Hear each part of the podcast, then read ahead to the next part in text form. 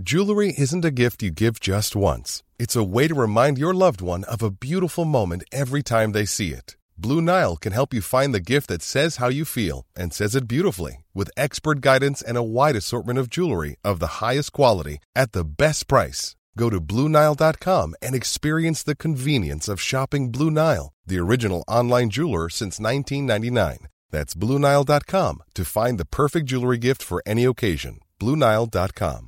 Many of us have those stubborn pounds that seem impossible to lose, no matter how good we eat or how hard we work out. My solution is PlushCare. PlushCare is a leading telehealth provider with doctors who are there for you day and night to partner with you in your weight loss journey. They can prescribe FDA-approved weight loss medications like Wegovy and Zepbound for those who qualify. Plus, they accept most insurance plans. To get started, visit plushcare.com slash weight loss. That's plushcare.com slash weight loss. This podcast contains themes and descriptions some listeners may find disturbing. Content warnings are available in the show description. A solitary female seeks a mate for procreation, for company, or often just to engage in mutual sexual pleasure. And so she heads to the traditional breeding grounds of the dating app. Using the subtle strokes of her opposable thumbs, our seeker scrolls for hours in search of a partner. One profile catches the eye Jojo, 32, from Ipswich. They have a dog, love to cook, and have no time for people who don't reply. And so begins a dance as old as time. After several attempts at wit are typed and then deleted, our enterprising paramour instead opts to ask the name of the dog. An agonizing wait ensues. The female perches deadly still. Then a sudden vibration heralds a reply. The dog's name is Thor. A shared appreciation of Marvel films is established. Success. The prospect of copulation beckons. Welcome to That Podcast, an audio storytelling project that sees writers, comedians, musicians, scientists, journalists, and everyday people from all walks of life tell tales of the extraordinary and the everyday to make sense of the world that we all live in. I'm your host, Desiree Burch. In today's episode, that podcast in which we look at rituals, relationships, sex, and bodies, and which is definitely NSFW, so don't listen to this with your kids. We are going to don our best khaki pants and get our Attenborough on as we prepare to venture, bold explorers, into the world of sex, bodies, relationships, and ritual. We can now begin the journey to climax. Knob, Dick, Willy, Winky. Whoa, whoa, whoa, just you and your breath, go away. Yeah. One metre away from me. Uh, the bald headed mouse, my wife's best friend, Percy. Oh, fuck this. They said this was a not suitable for work episode, so why the hell am I hiding behind a metaphor? My husband helped me get dressed for the party by tying some rope around my chest in a kind of like a sexy harness. The pink lighthouse that wants to draw you onto its rocks was one of my favourite ones. Like the couple who checks each other's belly button fuzz at night, they made a little game out of it, and then when belly button fuzz wasn't there, they put some there for the other to find. Jack the Dripper, Rumple Foreskin. I think what it really gave me the opportunity to do was to really take things a lot slower than I usually would. And that's really nice for a change, actually. So, I'm a comedian and I work in theater and public speaking. And something else that often gets mentioned about me is that I also used to work as a professional dominatrix, which I did not do for long enough to feel like it merits the amount of attention that it gets in the media. But I do think that people are interested in that work, and I am very happy to talk about it, at least to the ability of my experience. The thing that too often gets left out from that fact about my life, though, is that while I was working as a pro dom, I was also a virgin. I was a late bloomer, so by the time I left Yale University, I still hadn't had sex. But being the overachieving, book smart kid that I was, I decided that I was going to learn everything I could about it in preparation for that magical moment. I was going to observe it like the Jane Goodall of dicks. Plus, I needed a job. So there I was in a midtown dungeon, stomping on people's dicks and telling them to then jack off in many cases, which to me, I'm still like, I can't believe that I got you to pay me for you to jerk yourself off. Like, that's the most free thing there is in the world, and you just paid me a couple of bills for it. But, you know, I was learning a lot about kink and fetish and bodies and the wide palette of men's sexual desires before I actually really learned very much about my own. Don't worry, everybody. I have had plenty of sex and meaningful relationships since that time. Anyway, what I'm saying is that I do remember a time when I was encountering sex from observation, basically, like I was some sort of natural biologist, like my very own Sir David Attenborough experience, and it was truly fascinating. I mean, my God, who doesn't love an Attenborough documentary? But the best bits of them, though, are him talking about animal mating rituals. Just this delightful, sweet national treasure, watching cute animals absolutely going at it. It's through Attenborough that we have learned that flamingos put on makeup when they're feeling horny, and that pufferfish create beautiful art to try and attract a mate, and that the red capped manakin goes dancing when they feel like getting it on. Any of this ringing a bell for anybody else? Sometimes I think that Sir David Attenborough needs to do a nature documentary on people and all of our elaborate ass mating rituals because we really do get into some out there kind of stuff sometimes. And that's not a modern phenomenon. We have always been kind of gloriously obsessed with mating rituals. In the 19th century, Austrian women allegedly used to tuck apple slices in their armpits at dances. And after a long evening of sweaty dancing, they would take out the apple slice from their smelly pits and give it to the guy that they fancied. Oh, yeah, crunch now that. Yes, golden delicious.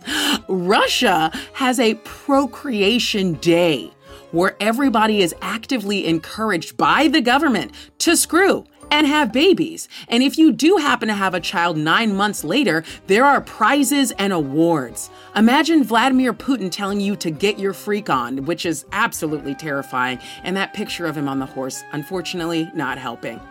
We've still got all sorts of rules and rituals around dating and mating, whether that's for the big stuff like engagements, weddings, births, or the smaller stuff like swiping left and right, leaving the right amount of time between texts, choosing the right emojis, couples date nights, all that kind of stuff. But of course, in March 2020, Everything got canceled. Weddings canceled, dates canceled, fucking around canceled, my love life cancel well honestly it was just mostly sad hookups but eh, that's another story look all of the regular structures of relationship life canceled yeah, so the pandemic's been really hard. I mean, I turned 40 in October last year, so I had set myself this target of actually before I hit 40, I want to start meeting someone. And that was the idea. And obviously, the pandemic hit, and the whole time, I just felt really anxious, really worried, and, you know, just thinking, I'm going to lose like a chunk out of my life. I mean, I really thought I would meet somebody at least by 40 and be able to have kids by the time I'm 42 or something. I'm now going to be 41 this year. So, you know, it's just where has the time gone? It's been really hard. So, what happened next? In this episode, we're going to hear how couples negotiated each other in lockdown, or, you know, didn't. How singles navigated dating in a pandemic. What it's been like for young adults to have their first romantic and sexual explorations interrupted. What it means that more and more people are interacting with porn and online sex work, and how the world of sex work is changing in response. And, you know, what is going on in the world of kink these days? We're going to get into all of the dirty details on how attitudes around sex have changed due to the events of 2020 and 2021. And more importantly, what changes we all want to see in the future. All I'm going to say is that for now, I sincerely hope that on the other side of all of this, we get a hashtag I am Sluticus trending on social media. That is going to make sense by the end of this episode.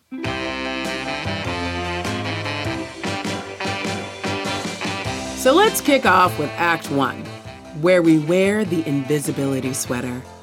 For me, I was one of the ones who went into the first lockdown in March 2020 single and living by myself. Getting into dating during the pandemic was definitely a weird process, but it worked a treat because I met my partner on an online dating app, which I never thought was actually going to work. And it did, like gangbusters, because we had to wait a clean month to actually see each other. And when we saw each other, it was from at least a two meter distance. And it was like all the repression of Victorian sexuality brought into the 21st century. And by the time we could, we completely devoured each other. And it felt so earned, satisfied, and worth it. For those who were in relationships, things were very different too. Hello, Desiree. My name is uh, Celya AB. I am a French Algerian comedian who moved to Birmingham willingly. Part of the reason that we're talking is due to your relationship. I've met myself a uh, beautiful American Slovenian boy who lives in London. Mm-hmm. Um, and uh, we met in a, well, I like to say in my set that we met the British way, in the sense that we had a one night stand and then we just kept going. Yep. So March hit last year and we were Mm-hmm. separated for the first bit of lockdown. I was always terrified of being alone. And when you're confronted with the fact that, okay, you're going to have to be alone, you're going to have to make it work. Mm-hmm. I really worked on myself. So I was working out a lot. Never looked better in my life than April 2020, but no one saw it. I was reading. I really like watching old films. Like I pick a director and then I watch everything they've done. What I'm hearing is that you had said, Hey, I'm going to dedicate myself to a physical practice. I'm going to really focus on my own craving for this person for comfort and Mhm. actually learn how to sit with myself. Yeah, no, absolutely. I think one of the things as well that really helped me is that at the beginning of lockdown, I left social media. Yeah. It made me think that social media is making us so scared to be alone with our thoughts. And I really Mhm. think that when you're just left with yourself and all your experiences and all the stuff that you haven't processed necessarily. Yeah. By the time I reunited with my partner, I felt like I had this big backpack of stuff that I'd thought of and stuff that I'd remembered and stuff that I could share with him. I almost was bringing this new person into the relationship. Hi, I'm uh, Dr. Zafar Iqbal and I'm married to Hifsa Iqbal. I can speak for myself. Thank you, darling. Why did you go first? What happened to ladies first? God, honestly. Okay, so my name's Hifsa Haroon Iqbal. I'm married to Zafar Iqbal. And how have we survived lockdown? Zafar and I have actually been married for 32 years. Um, and I think it's the first time that we've actually had such a long stretch of time living on our own. On the positive side, it's been really good. We're doing a lot more walks, which we'd never used to do. I've learned how to use the washing machine, which I've never. Well, I can't turn it on. but I can, but I can take the stuff out after 30 years. I know how to take the stuff out. He knows how to open the door to the washing machine. uh, You've I'm- learned how to make pizza. Yeah, I've managed how to make pizza, and my pizza is quite famous. It's even mentioned in a cookery book. So I've learned quite a few new skills whilst we have had the lockdown. It's amazing, so many things in life that we take for granted. I think over the last 12 months, you know, we've become a lot more appreciative of it's been a horrible time for so many people, quite a tragic time for people as well. But I think we've been extremely, extremely fortunate having each other I think in our house, sex is currency. Oh yeah, yeah I, I'll second that. I think that it's an unspoken rule now and game that it's just like, I've got this to do. So if you can do this with the cleaning and the laundry and the bedtime reading, then your bedtime is going to be really fun. I think. I'm keeping a note of all this. but I think that has enhanced our sex life. Mm-hmm. You, you're blushing. Mhm, Thank God I for am, audio. yes.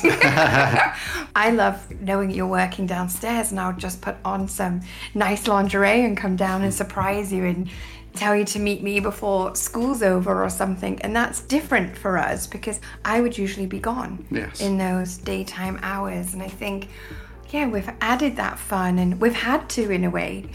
Our love is getting stronger, our bond is stronger. And I said to you, my orgasms are stronger. It's just been a crazy growth period for us. So, why are rituals so important when we're trying to navigate other people?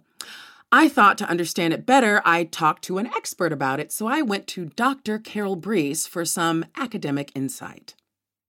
So, I am a relationship social scientist who studies, teaches about what I call the microdynamics of healthy relationships. And I'm super passionate about investigating what creates and sustains thriving, healthy relationships across the spectrum. I mean, from marriage to romantic relationships, friendships, neighbors, even colleagues. I love the way that you kind of set up this world. You first define relationships as these mini universes, whether it's a relationship of two, whether it's a family relationship, whatever it is, it is its own universe and it has its own rules, its own language, and rituals. You know, cultural anthropologists and theologians and historians were the first ones to study ritual. They documented throughout history how rituals perform a unifying function in religions and societies and cultures and and when you think about it, people are drawn to rituals because they give them comfort. At the core, they're predictable. Almost like, you know, a warm hug, right? Yeah. Rituals are all about meaning. We create the meaning. No one else does. So, for instance, that tree that you're walking by might be just a tree to you, right? Oh, nice looking tree, whatever. But to me, that tree is the place where I sprinkle my widow's ashes, and now my family mm. gathers around it every year to pay homage. Yeah. It's a place of ritual. Yeah. And so this fascinates me. Rituals and participating in them helps people in relationships feel like they are a part of something bigger than themselves. And it changed the way I looked at relationships to see them as these little mini universes where you get to construct your own meaning. You and the other member or members, you get to decide what's important. You get to decide what rituals you want to create. What stories do you want to tell? Maybe it's all right, let's every Thursday evening play Animal Crossing together, or let's binge watch Schitt's Creek. Yeah. But it's about intentionally doing these things. And the less expensive, the less time consuming, the less massive, often the better because they're the ones that are going to be sustainable. Yeah, of course. Like maybe it's you call your aging mother every morning for five minutes on your drive to work. Yeah. Or you and your partner commit to hugging for the count of 20 every day when the workday's over. Yeah. Or you intentionally say to your family, all right, during dinner every night, now that we're all together, we're all going to say out loud two things about this day that went well and one thing we'd like to be different next week. Those Yeah. Are profound rituals for your mini cultures. And I've had the chance to interview couples over the last 30 years, and they share the most beautiful and sometimes what others would describe as disgusting rituals of connection. Mm-hmm. But doesn't matter what other people think. No. Like the couple who checks each other's belly button fuzz at night, they made a little game out of it. And then when belly button fuzz wasn't there, they put some there for the other to find. and you know, it's funny, Desiree. Another couple many years later shared the same story, but they kept the fuzz in a little jar as a keepsake Oh my god. Oh my god. I love how disgusting love is. Right? I mean, I had other couples share that they loved squeezing the zits on each other's behinds. Now that's just satisfying. If it works for you, right? Speaking of specific rituals, I would love it if you could tell our listeners a little bit more about the invisibility sweater. Yes. So, our research in the field of relationships has long documented a core, what we call dialectical opposition. It exists in every relationship, and it's this need for both autonomy and mm-hmm. connection mm-hmm. the we and the me. Yeah. So we enter quarantine, and navigating that autonomy and connection was very tricky for a lot of couples, especially couples who lived in small spaces, right? Or children. So one couple that I talked to, I know outside of formal study, so just anecdotal, Yeah. shared their strategy. It's one they developed early in COVID during work from home orders. So they live in a very small apartment and they started to get really irritated. So one of them offered the most simple, creative, no cost, and maybe relationship saving proposal. I haven't followed up with them. That they each just pick a sweatshirt or sweater that they already have and they formally declare it as their personal invisibility cloak. When you see the other person with it on, you have to pretend they are invisible. You don't say hello. You don't even look their way because they're invisible. Mm-hmm. This is a ritual. What this couple did was intentionally create a temporary solution to a core relationship dilemma. Yeah. I I have to tell you, a, a dear friend of mine is an amazing relationship therapist, and she shared this great example. She and her husband started this little gratitude notebook, just a spiral bound notebook, and they just, because, I mean, they were ships crossing in the night. I think one child they had was in the hospital, and his Mm. mother was dying, and they just started writing down things they admired and appreciated about the other. And she said it literally got them through their marriage through that time. Yeah. One of the things that everybody's wondering is what's next, right? Yeah. There's this weird liminal space of we're starting to re enter this thing that thought was normal before, right? And so, one of the things I would say is to write yourself a little sticky note and stick it wherever you can see it every day and remind yourself that love isn't an emotion, it's an action, it's a choice. We have to wake up every day and decide to like each other. Decide, all right, how are we going to do the labor to make this work? I'm Sandra, and I'm just the professional your small business was looking for. But you didn't hire me because you didn't use LinkedIn jobs. LinkedIn has professionals you can't find anywhere else, including those who aren't actively looking for a new job but might be open to the perfect role, like me. In a given month, over 70% of LinkedIn users don't visit other leading job sites. So if you're not looking on LinkedIn, you'll miss out on great candidates like Sandra. Start hiring professionals like a professional. Post your free job on linkedin.com/people today.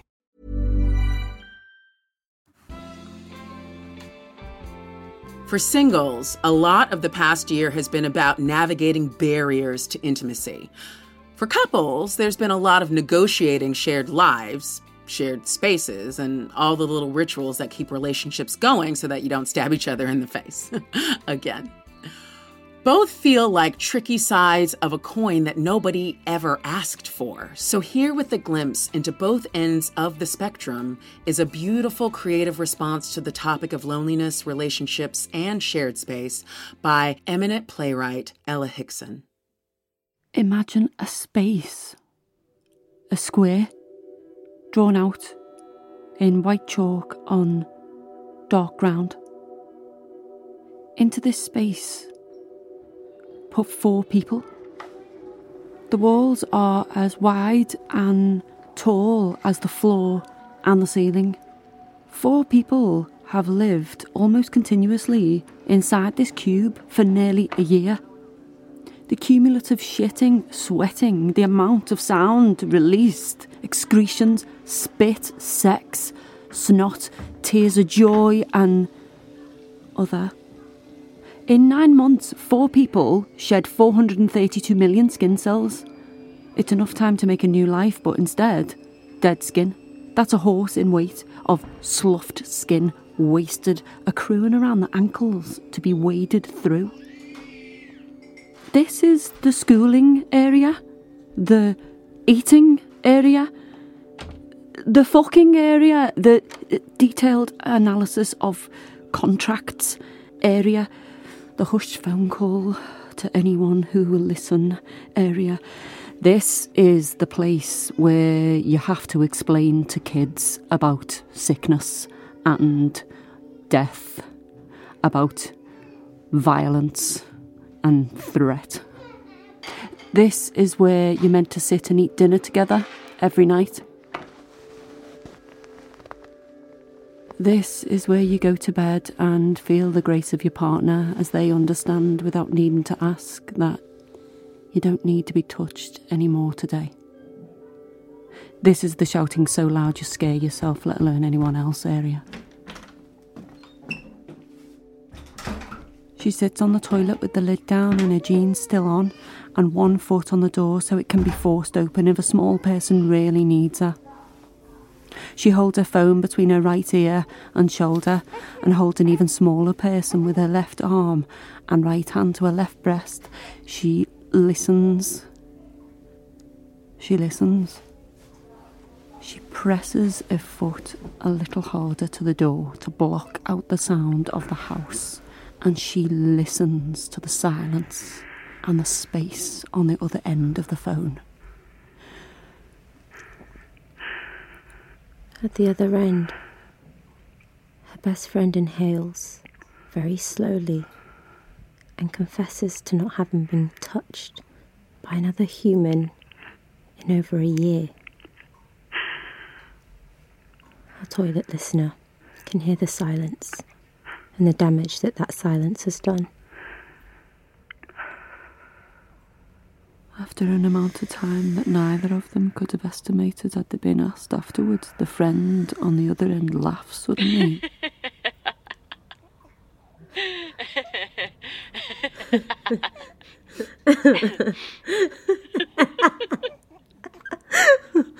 what? Says our toilet sitter. He offered me a bite of his sandwich. this guy on a first date. I jog on the opposite side of the road from old people to keep them safe, as if I'd take a half-eaten sandwich from the hand of a guy I just met. That's okay. Do you need to go? No. Not yet. It's okay that you didn't want to take the sandwich. That's okay, considering. What- What's funny? Oh, he keeps biting me. I fucked him. Oh, I wouldn't share a sandwich. that's. I'd never go into a stranger's house. I'd never fuck a stranger. I know. Always stay between him and the door and never fall asleep or take your clothes off in case. But you slept with him. In his house? a total stranger. Don't bang on the door, please. Wait. Do you need to go? No. Go on. Didn't let him put his arm around me on the pavement, even though he was trying to get me out of the traffic. No one wants to get run over, but you don't know where that arm hand has been, and then it's on your coat, and then you hang your coat up, and then you've touched that bit that he touched. But if you slept with him. And the next morning, when he offered me the other half of his croissant, didn't take it. Hmm. Bumped elbows to say goodbye. Washed my hands when I got home. But you. Wait, please. Mummy is on the toilet. Will you wait? I should go. No, don't go. Tell me more stuff. Please stop doing that. You're hurting Mummy's foot. I should. Like. Tell me something else. Um, we met in the afternoon for a walk. Then we went to his. Yeah. and- Was it good? yeah. Then. I don't think either of us has really seen anyone for weeks. We just lay there, chatted. Are you okay? Yeah. I. Ah, that hurt Mummy's foot! Do you hear me? I was holding your brother, and that is dangerous! Do you hear me? I need to go. I'm sorry. That's no. That's, oh, it's fine. Go, go. Speak soon. That was far too loud. I'm sorry.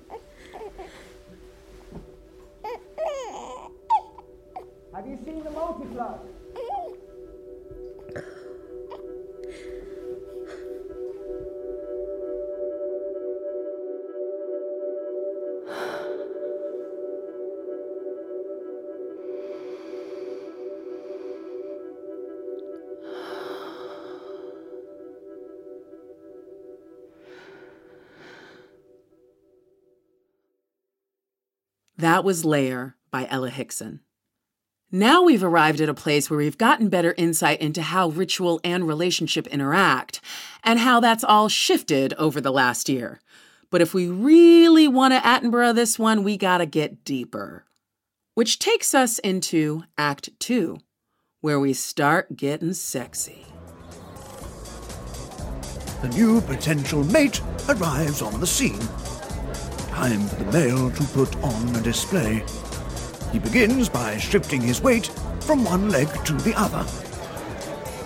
Gradually, he brings his arms into play, raising them up to his abdomen in a bold display of bravado and panache. As a gradual thrusting hip motion is added into this complex dance, the male makes eye contact with his quarry. This is a key stage of the courtship ritual. But sadly, the prospective mate's response is less than amorous as they turn away and, without a second glance, walk off to the toilets.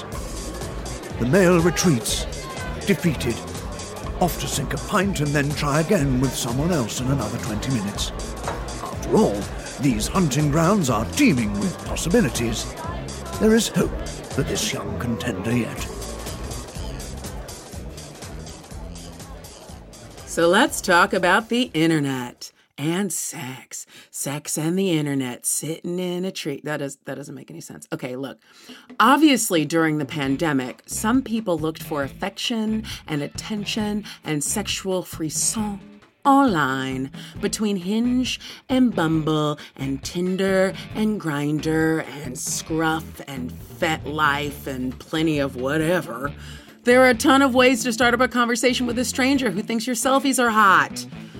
And then there's porn, of course. Sites like Pornhub unsurprisingly saw their traffic shoot up over the last year, and because, obviously, people started searching for COVID porn.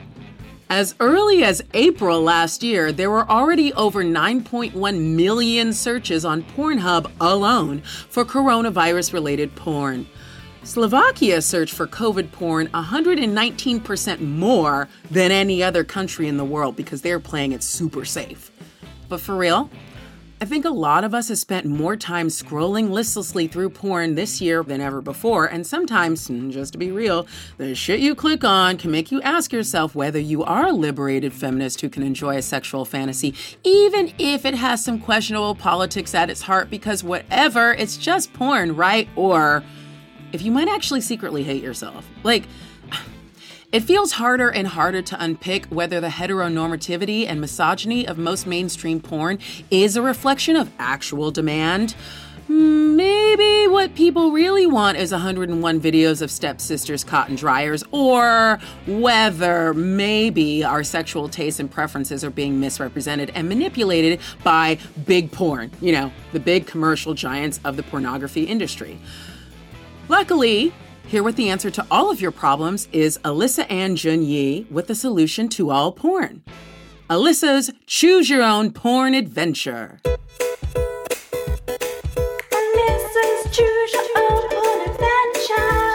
Not suitable for small or medium sized children, house pets, house plants, or household appliances, or the dinosaurs because they're extinct. Yes, it's very sad. Hi, I'm Alyssa, and welcome to my interactive, thought provoking, and very sexy choose your own porn adventure. Ooh. Ooh, indeed. Today, I'll be taking you on an empowering journey to titillate the senses. Think of me as your porn fairy godmother, except not a fairy, because I don't need a wand to make my dreams come true. Many other toys can suffice. Not a god, because God's a man, and not a mother, Because if I can kill three cactuses in a row, I don't think I'm in any position to be looking after a baby. Plus, did you know women don't have to have babies if they don't want to? It's a new fact. See? We're all learning something new today. So, in this session, I'll be giving you a helping hand with getting in touch with that part of our body that sometimes it's very hard to feel a connection with in any meaningful way. Yes, you guessed it. It's the mind. The mind, the mind, the mind, the mind, the mind, the mind, the mind. Are you lying comfortably? Good. Let's begin. I want you to start by taking a few deep breaths, closing your eyes, and focusing on what your body is really saying to you right now. What does your body need?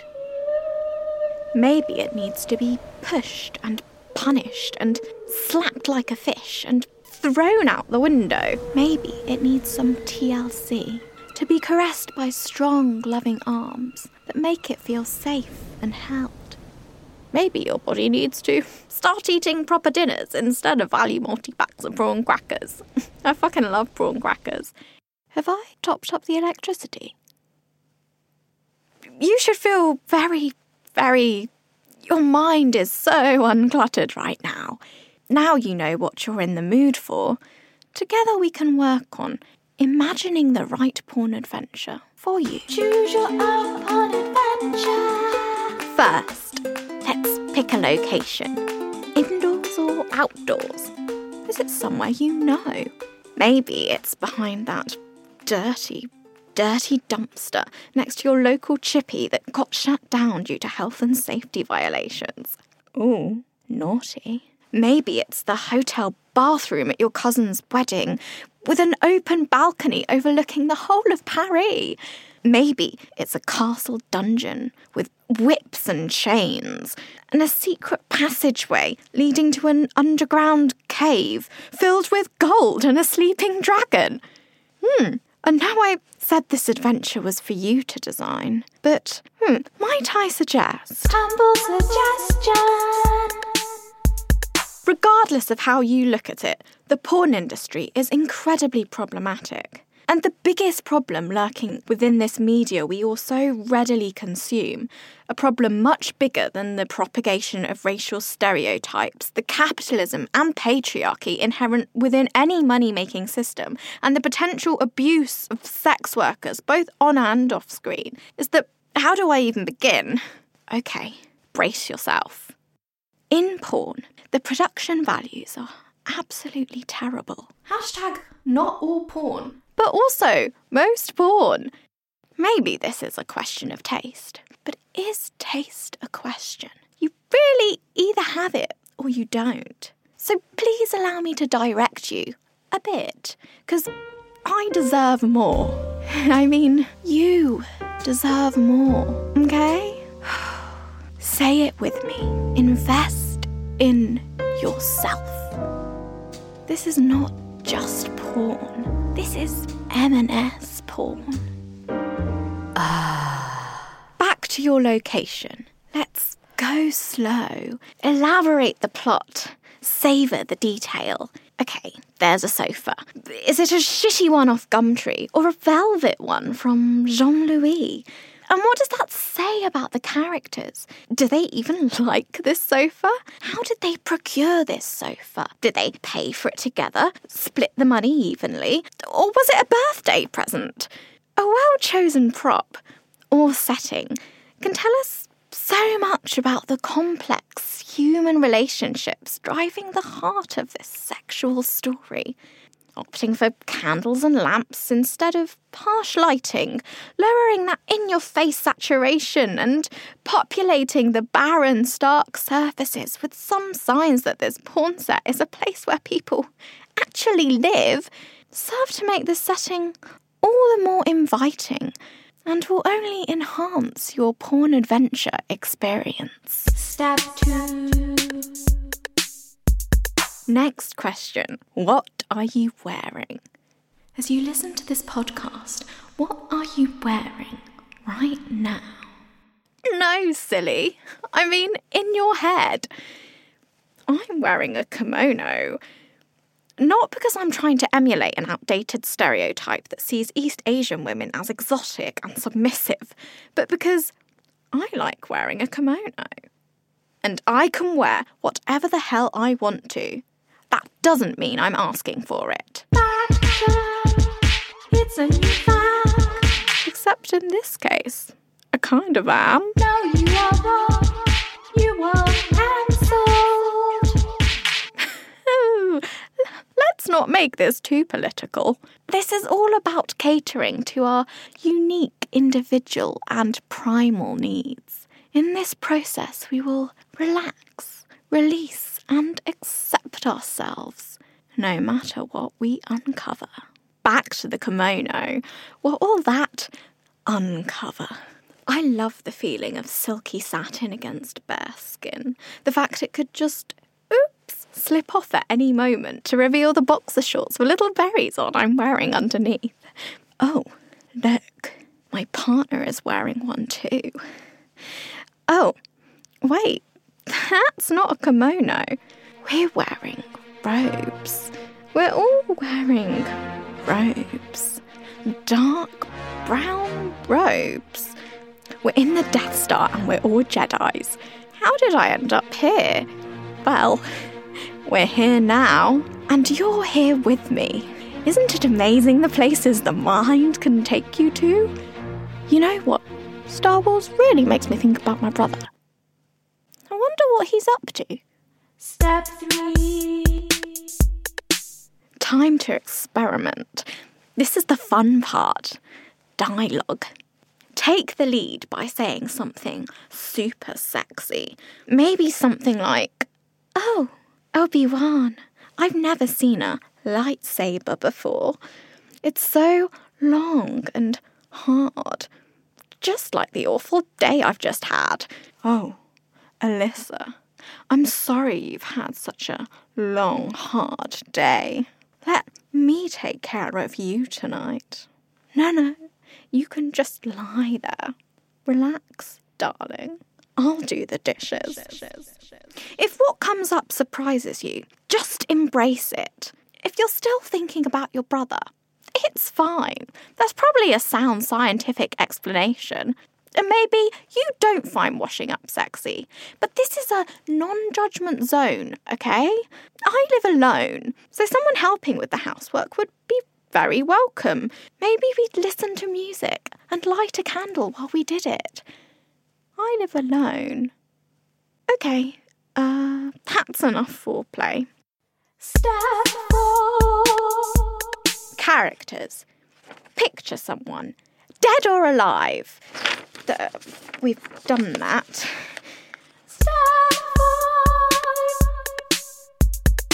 Wine. Dark chocolate. Kimchi. Avocado.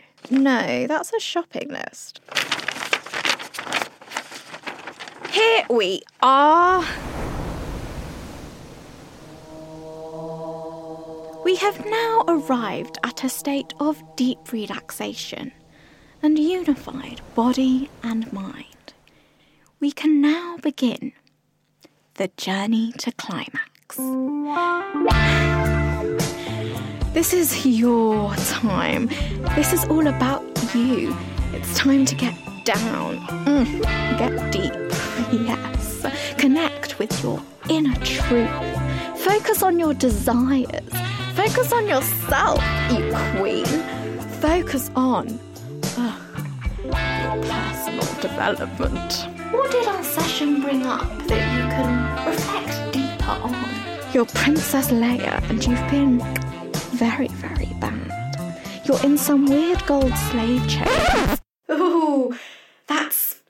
Are you comfortable You've got some Indian bangles around your feet. Some vaguely Arabian music is playing. Again, I feel that's culturally questionable. Back to the Death Star. I'd like to deconstruct this a little. Obi Wan's telling me how bad I am. And he's. Triggered! And he's. Triggered! I'm Princess Leia, and I've been very, very. You are bad! So bad. You're a terrible person. You're literally wanking to female oppression. Plus, why is everyone here white? I thought representation was kind of your thing. This whole scenario isn't very on brand. I'm very, very bad. Yes, you are. You're a racist. Sometimes your mind will say things to you, but if trauma emerges, just block it out. Know that you are on a path mm, that is beautiful and unique and natural. Uh, and you shouldn't be ashamed to explore this by yourself. Mm, more Jedi's. In fact, you should get used to exploring things by yourself. Let's be honest, you live alone. Have you ever thought about the fact you might have trust and intimacy issues? If all else fails, just focus on Obi-Wan. You know old men with beards always do it for you. I don't know which Obi-Wan you're currently picturing, but yeah, I'm not talking about Ewan McGregor. Okay. That would be the more obvious Okay. choice, but I'm nearly there. do you mm. think Shush! he's a bit oh, too old? God! Just curious as to where this preference came from. He's holding me in his big, strong arms, and his eyes have seen the center of the universe. I don't think Obi-Wan was your first childhood crush, though. You were really into old men It's because they're wise. He's so wise, okay? You really Ah. like men who can teach you. He has a beard. Teach me. Do you remember? You were obsessed with accents. And he has an accent. Oh, Obi-Wan. No, no, he wasn't your first crush. And he's pounding me to oblivion. you had a crush on Ah, ah, ah, ah. Harris.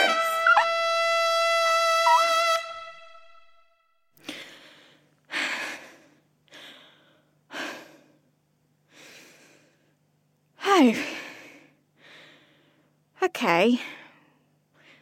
Well, that just happened. Now you have reached the end of your choose your own porn. Normally I would ask for feedback, but shall we leave it there? Do go follow me on Instagram. I'm always sharing inspiring sex and relationship advice to help everybody live their most wholesome, moral, and socially responsible best life. Bye bye now. Until next time. I hope you feel great. I know I do. Alyssa is a performance artist, playwright, and comedian, and a liberated feminist who is honest enough to admit that sometimes our sexual instincts can be difficult to unpick. Industry estimates imply that about a third of the UK's whole population watches porn. That's 20 to 25 million people in the UK. So maybe it's time that we stop pretending like it doesn't exist. I mean, Jesus, I don't want to sound like one of those won't anyone think of the children types, but teenagers are growing up with porn in a way that they never have before. So can we at least make sure that it is safe and body positive and sex positive, LGBTQ plus friendly, inclusive porn? Rather than a, a terrifyingly aggressive in your face onslaught of warped beauty standards, racism, and gender stereotypes that normalizes questionably consensual sexual behavior and, for some strange reason, so much incest? Because, ah, won't anyone think of the children? A BBFC report recently surveyed a group of 16 and 17 year olds and their parents about the porn habits of British teenagers. And, surprise, surprise, obviously loads of teenagers are watching porn. Half of those teens surveyed admitted to watching porn, and you know a lot of the other ones lied. Meanwhile, their parents, bless their sweet, innocent little hearts, overwhelmingly said that they didn't think that their kids were watching porn. Only 25% were brave enough to admit the truth to themselves and the world. And almost every parent to a teenage girl said that if those girls had seen porn, it was probably by accident, whereas boys were suspected of seeking it out for sexual pleasure. Because obviously, women don't discover they even have a vagina until they're 25, and they don't get pleasure until right before menopause anyway. But really, girls and boys said that they are watching porn because that's where they're learning about sex. And the sex that they're learning about in schools is wildly inadequate because it focuses way too much on contraception and not very much at all on the act of sex itself and what to actually do if and when you find yourself lucky enough to be having some. These kids, on the whole, just go to the well known mainstream porn sites and then just click on whatever's on the front page. They don't even know what to search for. Oh, children, please let me help you. So, the algorithms governing what makes it to the front page of big porn sites have a huge influence on what teens actually see. And according to the survey, these teens do feel like this has an influence on how they behave in sexual encounters as well as on their own body image because not every woman looks like that. She gets paid a lot to bleach all of those bits and make sure there isn't hair there. Which explains why so many guys try choking you out before you hit them in the face and tell them, don't do that to me or anyone else without asking ever again. Don't just start choking a bitch, you don't know her. It seems to me like a no brainer that you can't stop teens from being curious about sex and wanting to look at porn. But maybe what we can influence is making the industry better both for consumers and for the people who are working in it, right? Let's just make it all healthier, especially for a generation whose sexual development has just had a huge COVID sized wrench thrown into it. I'm a second year student at the University of Bristol. I started the pandemic in one long term relationship, which ended because of it. I don't think that the previous relationship would have ended as abruptly as it did if the pandemic didn't come around. A lot of the superficial things that perhaps distracted us usually from assessing whether or not the relationship was working uh, was no longer there. You know, you can't go chocolate making, so all you do is talk to each other essentially over the phone and we realized that maybe subconsciously we couldn't stand each other. Um, funnily enough, I've kind of found someone again, and once again, I'm in a relationship. Meeting online is, you know, there's a stigma attached, I think, but the pandemic has lifted that stigma in a way because it's forced everyone to do it online. I think what it really gave me the opportunity to do was to really take things a lot slower than I usually would. And that's really nice for a change, actually we agreed that if we met and the first date went terribly, if we bugger it, essentially, we would definitely give each other a second chance just to try again because we already enjoyed each other's company online so much. A few months ago, a friend told me that he'd put up a picture of his dick on a subreddit, which was meant for strangers to rate other strangers' penises. And that was something really new to me.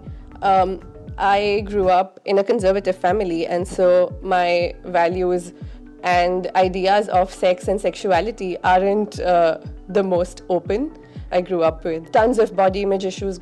I hadn't really sent nudes, and I hadn't really ever sexted with people, even if I was in a relationship with them, because I was always super shy and thought that sexuality and sex is something to be ashamed about. But because it was a pandemic, I knew I wasn't going to meet anyone anytime soon.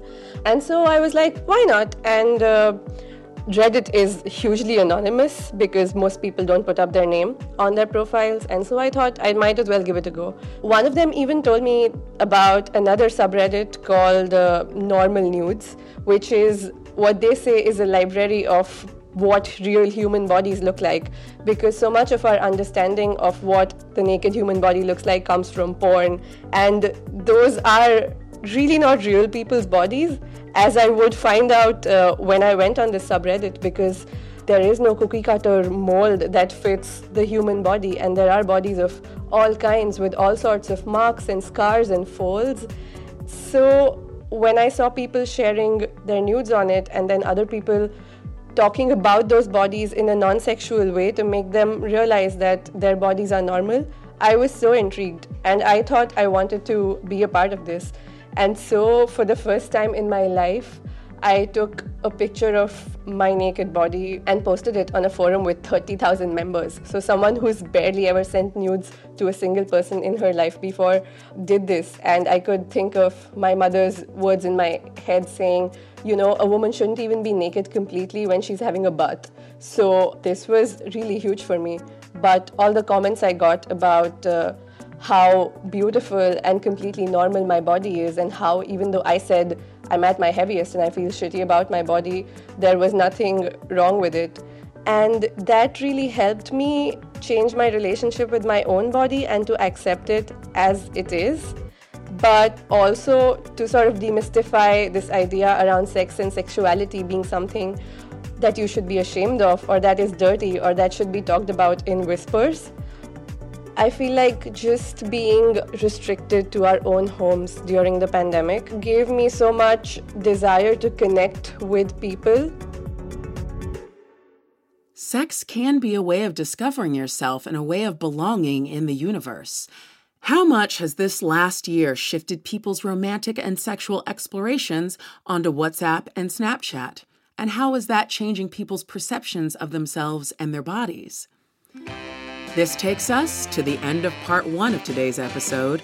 So, with questions around body image, porn, and the sex industry in our minds, let's head into part two, where we go deeper into the world of dick pics, getting in touch with yourself, how the sex industry works, and why we need to improve workers' rights, and what kink and fetish has to do with any of it. Are you ready? See you in part two.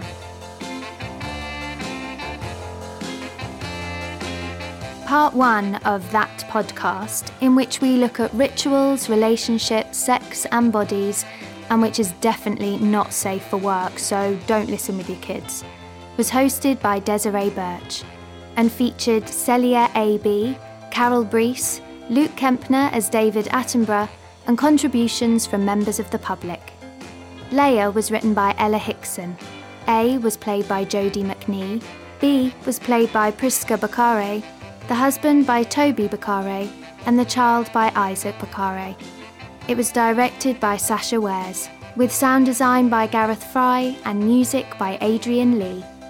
Alyssa's Choose Your Own Porn Adventure was written and performed by Alyssa Ann Jun Yi and directed by Jennifer Baxt, with sound design by Helen Atkinson. The host script was written by Jennifer Baxt and Desiree Burch. Full series production credits are available in the show description. That podcast is a Storyglass and ETT co production.